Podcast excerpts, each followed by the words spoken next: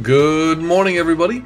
Welcome to this Tuesday, the 7th day in February of 2023. I'm your host, Michael Kimmett, bringing you four of the most crucial current events in cyber and technology that you need to make it through your day.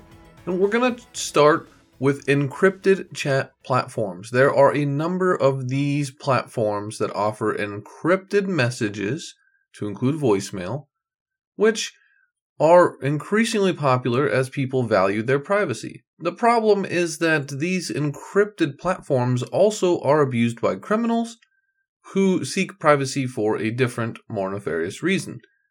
What you need to know though is that when you're using an encrypted chat platform, you should be aware of who you are talking to.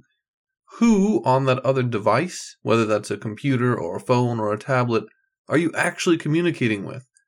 Because the Federal Bureau of Investigation actually uses human people or sources on these encrypted chat platforms to help solve crimes. If they can't look at the data in real time because it's encrypted, and decrypting it is technically illegal, uh, they can get a warrant to have people on these platforms to help identify crime. And that's actually something that was very successful recently. Using one of these informants, the Federal Bureau of Investigation was able to bring indictments against a Nazi in the United States who was attempting to encourage others, in this case an FBI informant, to destroy critical resources, in this case the city of Baltimore. Now, uh, there was a specific energy provider in Baltimore that has confirmed that none of their capability was disrupted as a result of this individual, but it does follow a startling trend where in other states like Washington and South Carolina, a lot of these kinds of critical resources, energy uh, and electric power, for example, are being um, encouraged by people like this neo Nazi to conduct uh, anything from vandalism to outright destruction. Number of small scale shootings, people with a grenade, for example, could impact electric power for huge regions and using technology to support these endeavors is certainly not encouraged, uh, and it does constitute uh, planning a crime. And so the FBI is trying to uh, use the technology to their advantage to help keep you safe. And there's a lot of people unhappy with the Federal Bureau of Investigation uh, having a source or plant on an encrypted platform, saying that's why we went to an encrypted platform because the FBI is spying on us. Well, it's not just the FBI.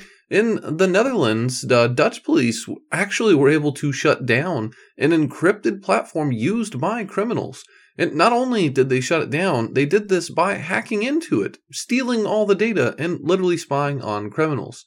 This operation resulted in the arrest of 11 individuals, all connected with the Exclu platform.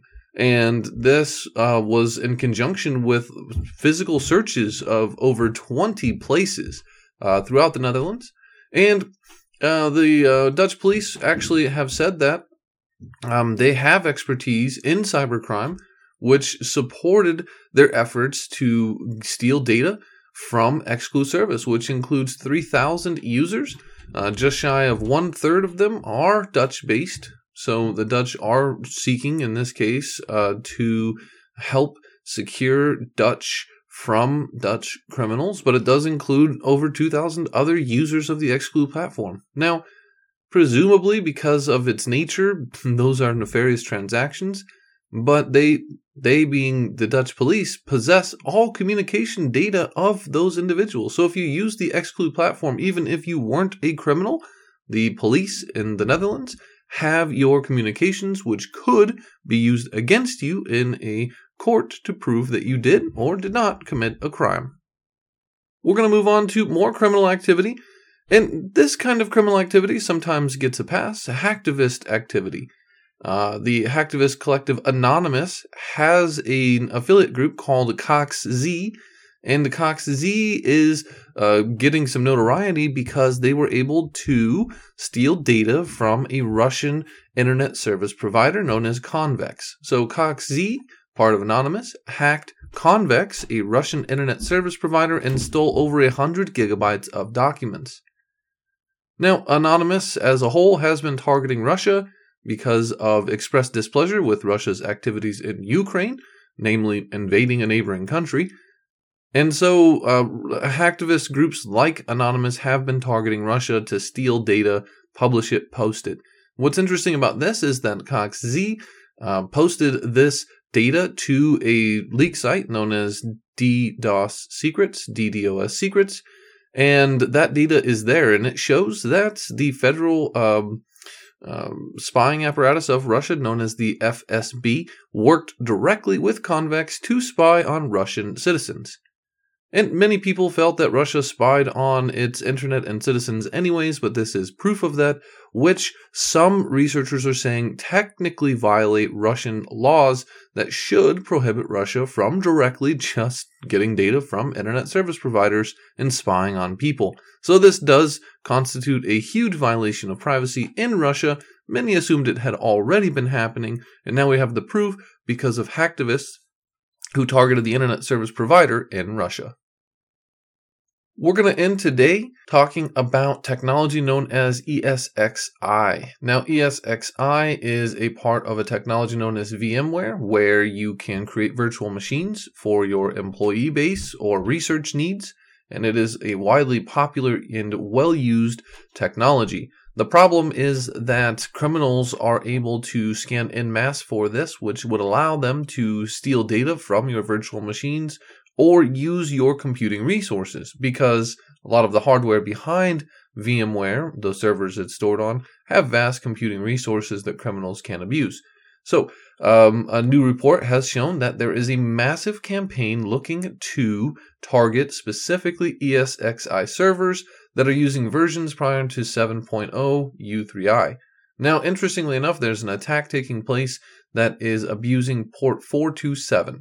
So if you use ESXi technology, what you should do is upgrade as soon as possible and also look at traffic historically to port 427 to know if criminals have been trying to abuse you through your vulnerable ESXi server. How exactly they're doing this is by abusing an old flaw. The flaw was uncovered in late 2021 and patched in uh, 2021 as well. And one of these is a heap overflow vulnerability in VMware ESXi. It's passed tracked as CVE 2021 21974. Again, there's this huge campaign against this technology. It's entirely preventable if you just patch. But by understanding these attacks, we can also look at other means that organizations can use to protect themselves, like uh, closing off port 427. Because there's a lot of reasons organizations might not be able to patch, like end of life hardware, configuration issues. There's a host of reasons. So when people don't patch, it doesn't mean that they're just negligent. It might mean that they're accepting the risk because it would cause problems to upgrade. But if you can, please upgrade because ransomware actors are trying to target you via this technology. That'll do it for me today. Thank you all so very much. Have a fantastic and outstanding Tuesday. We'll see you bright and early tomorrow on Wednesday. Until then, stay safe, stay strong, stay healthy. Michael Kim signing off. Ciao.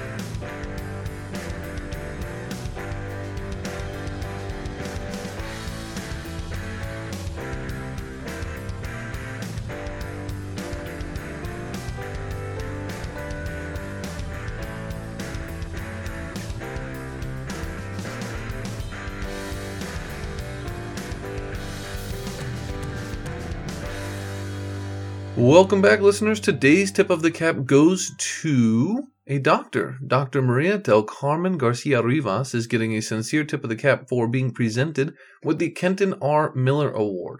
This is an award presented by the IUCN World Commission on Protected Areas, which is very prestigious. And Dr. Garcia Rivas was presented this because she is leading the way for women rangers and conservation professionals, being one of the first female diving instructors in Mexico and one of the first women to actively engage with not just the Navy, but also fishermen across the country to pursue uh, ensuring that there's conservation and protected areas for wildlife. So, to you, Dr. Garcia Rivas, a sincere tip of the cap for being a role model and invested in the future of this world, and please keep on conserving.